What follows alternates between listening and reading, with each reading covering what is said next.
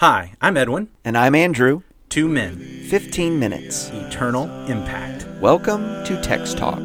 His glory I will see. I will empty. Edwin, Andrew, how you doing, man? I'm doing great. How you doing, buddy? I'm doing good. If I can just get all these proper buttons pushed. We got a lot of buttons. a lot of buttons we're talking around, but we're talking about great things together. Absolutely. Like in the five. Psalms. Psalm, 5. right? Let's Psalm let's talk about Psalm 5. 5. Today, I am reading from the New International Version. We've been reading from different translations. And that is a wild looking Bible you're reading out of. I, I don't even know where I picked up this copy. I've never seen a, a cover like that. Yeah. Colorful hands. And nobody else gets to see it because we will not do video. You make it sound like a conviction. I think it's just a current reality, but let's leave some doors open. Who knows? Who knows? Give ear to my words, O Lord. Consider my sighing. Listen to my cry for help, my King and my God. For to you I pray. In the morning, O Lord, you hear my voice. In the morning I lay my requests before you and wait in expectation. You are not a God who takes pleasure in evil. With you the wicked cannot dwell. The arrogant cannot stand in your presence. You hate all who do wrong. You destroy those who tell lies. Bloodthirsty and deceitful men the Lord abhors. But I, by your great mercy, will come into your house. In reverence, I will bow down toward your holy temple. Lead me, O Lord, in your righteousness because of my enemies. Make straight your way before me.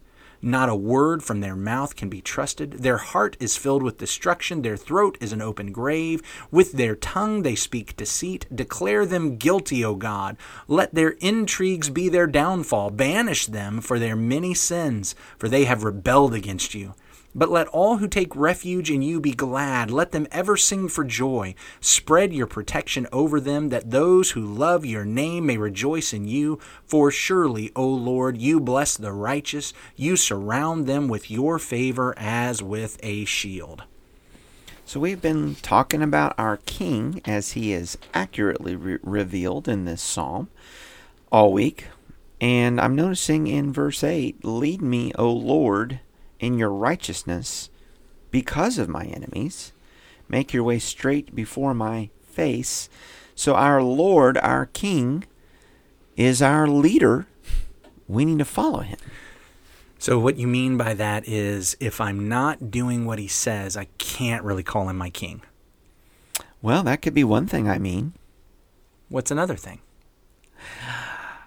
I really wasn't thinking about what I would call him. I, I guess I was just really thinking about my position towards him. Okay. Um, but I, I guess that's a, a good point to make. You know, that we can kid ourselves if we're not following him, then he might be a king in a name, but really it's a mockery, it's a joke. Of course, as I'm saying that, I am thinking about the fact that, you know, if I were, okay, um, let's say I lived in England uh, back in whatever year. I mean, even now, I can say all day long, um, well, she's not my queen. Uh, but in reality, she's the queen. I don't get to just determine her not that. So, so now I'm thinking, okay, uh, he is still my king. I'm just not submitting to him, and that's a problem. That is a problem. What I was thinking about was just that this king has a path for me to go. He's leading me somewhere and on a way. So he, he's the king. He's the king whether I like him to be the king or not. He's the king whether I give my allegiance to him or not. He's the king whether I submit to him or not. But what I learned from this is if I want life, I need to follow him. Well, that's what the that's what the psalmist that's what David is asking for, right? Or committing to. Lead me, O Lord.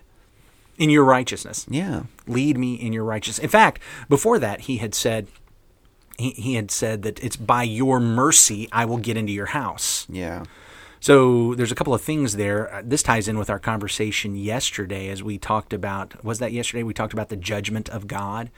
And you brought up in that conversation how David is able, not because of his own personal righteousness, but because of the mercy of the Lord. Yeah, we were observing how some of these particular sins or crimes that David mentions about uh, bloodthirstiness, about deceit in verse 6, verses 5 and 6, well, these are very things that David had been guilty of. I'm only going to make it into the house of the Lord, into the city of the Lord, into the kingdom of the Lord, if or, or by the love and leadership of the Lord. hmm By His mercy. It's by His mercy. So when He's given me His word, that is His mercy. He's saying, "Look, here's the way. yeah. Follow this."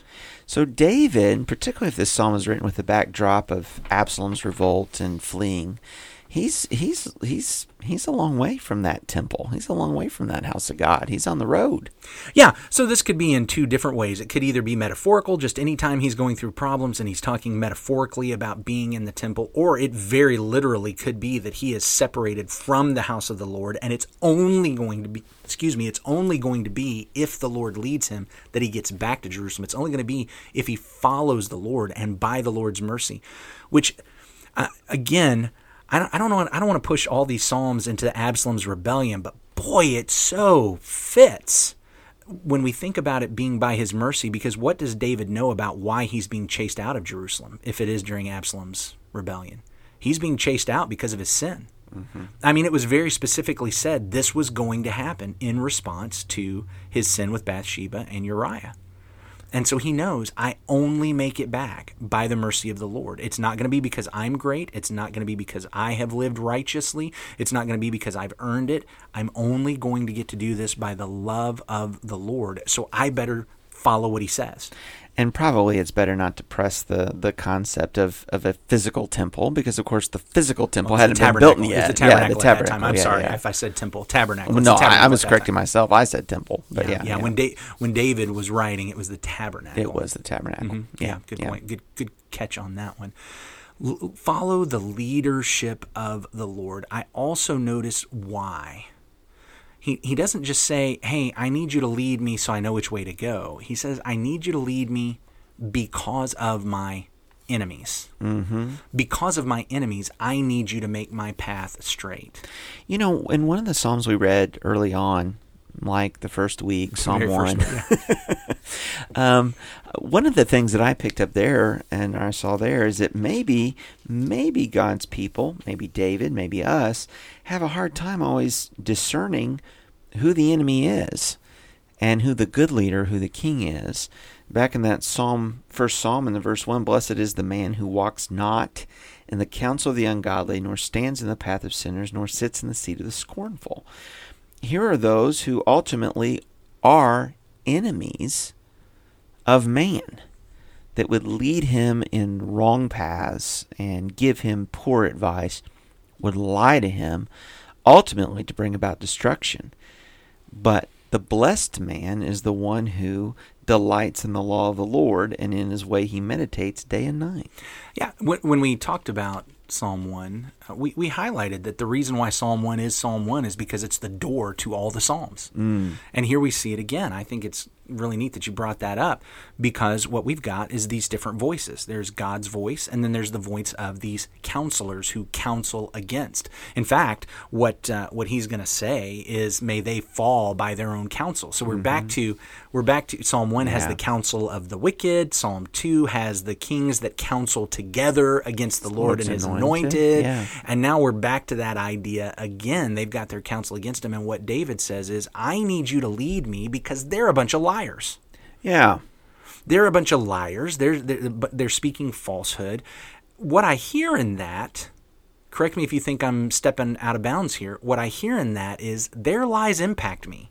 And Lord, if you don't clearly let me know your way, I, they're liars and I get impacted by that. Do you think there's there's some of that in there that we can be impacted by the lies of our enemies? Well, of course we are. You know that when he says, "Make your way straight before my face," make it clear, make it so painfully obvious, because I am easily deceived. Because people can pull the wool over my eyes, uh, and and I think that's just in a humility to recognize that.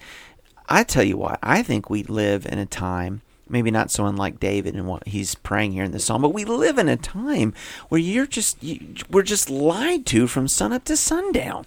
I mean, there's just lies blasting up on our phone, and it's called news, But not, but not, opinion pieces. but not right now. Not not right now. Not during these these 15 minutes. yeah, not during this. Uh, you know, lies for entertainment, and you know, and not all, I guess, lies are, are necessarily malicious, but why is there so much lying to us all the time to disorient us, to get us to distrust God's existence, to get us to distrust this morality as presented in the Bible, or that even God's word is true?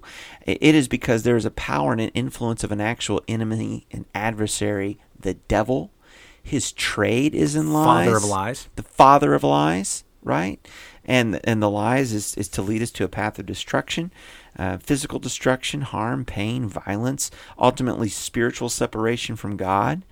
And, and he's very, very good at all of these lies and all of these channels. I, so I'm, I'm learning a, a, um, a uh, term. I, I hear it used a lot, and I have to admit I wasn't exactly sure what it meant, so I had to look it up. But the term is gaslighting. You familiar with gaslighting? Yeah, yeah, I what gaslighting So is. this kind of lie told in such a way that makes you even question reality and your own sanity, gaslighting. Uh, that is a tool of the devil. That's a tool of the devil. Yeah. To get us to question the even existence of God, the reality of God, that all of our senses would somehow say there is no God, that's like the ultimate gaslighting. Yeah. And what what gets me is how close to truth some of the lies are. I guess that's what makes it effective. Yeah. The the David is saying, I need you to make your way clear. Because these guys are liars and their lies are impacting me. They they they twist me. They they get my mind off of focus and my eyes off of you.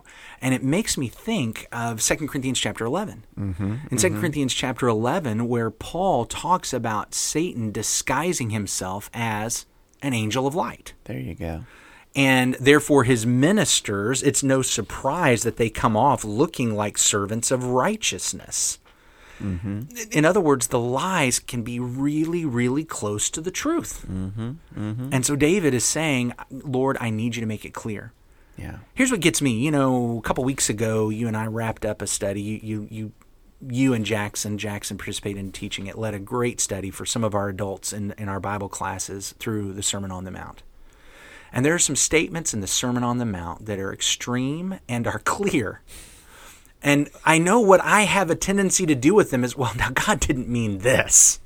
he couldn't mean that. And right now, there's a part of me that wonders okay, was Jesus making the way painfully clear? And maybe I just don't like the way all the time. Well, I tell you, uh, make your way straight before my face. I thought of the Sermon on the Mount. I thought of Matthew 7, uh, verse 13 Enter by the narrow gate, for wide is the gate, and broad is the way that leads to destruction. There are many who go in by it, because narrow is the gate, and difficult is the way which leads to life, and there are few who find it. We need to know the proper gate, we need to know the proper way, but that's the difficult way all of the messages, all of the lies, all of the crowd, they're going on that broad and easy way. And they're saying, come over here. Why would you walk that path? Come over here. Yeah. And when we hear it again and again and again and again and again and again and again and again and again, when we hear it in songs on the radio, when we watch it in television, when we see it in the movies, you, you know, there's a part of us that says, ah, I know that's not true. But man, I hear it over and over and over again, especially when I'm being entertained. Oh man. So hey, here's here here's a metaphor for that or an analogy for that. So Netflix. How long from the show you just finished to when the next one starts? Oh, man. was it? Three seconds? Something. Five seconds? It just it just auto starts the next one. And it leads you right into it. Yeah. And, And, that's like the devil's lies, man. you you haven't even processed the last one he told you before the next one starts. I mean, that's, I'm laughing. This is not funny. but it's so true. yeah, I guess that's I guess that's what's making me laugh is that you're right. It's true. but we we see and especially when I'm being entertained because then my guard is down. Yeah. And and and the lies David's pointing out, the enemies are lying and the only thing that's going to defeat that is the Lord's truth and the Lord's leadership, which takes us back to Psalm 1. Where do we find the voice of the Lord? In his law, in his word. And even earlier in this psalm, when do I need to be about it? First thing, First in, the thing in the morning. I'm going to get thing. lied to all day long. I am. I'm going to be It's lied just, to. it's just going to auto lie day to the next one. We'd love to hear from you. What uh, what do you think some of the tools of the enemy are? What have you experienced? How have you overcome them? Text talk at christiansmeethere.org. Text talk at christiansmeethere.org. Let's wrap up with a prayer. Lord, our enemy lies to us. We face those lies all the time. We need you. We need your clear teaching. We need your word. Help us to get into your word, to see your word, to understand your word, to share your word with others. And may you light the path before us. May your word be a light to my feet and a lamp to my path.